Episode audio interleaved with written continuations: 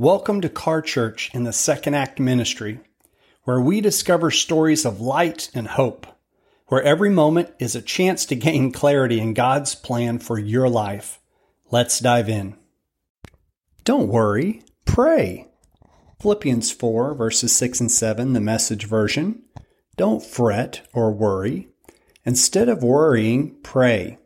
Let petitions and praises shape your worries into prayers, letting God know your concerns before you know it, a sense of God's wholeness, everything coming together for good, will come and settle on you.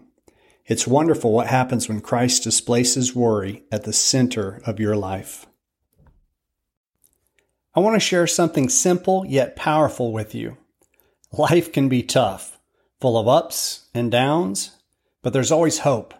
This hope comes from Jesus. Choosing to follow him changes everything. It's not just about what happens after we leave this world. It's about finding peace and your purpose right now. If your heart is looking for more, that's Jesus inviting you into a life filled with love and peace. He says, "Come to me, all who are tired and carry heavy loads, and I will give you rest." It's a call to start the most important journey of your life. Thanks for listening. Talk to you soon.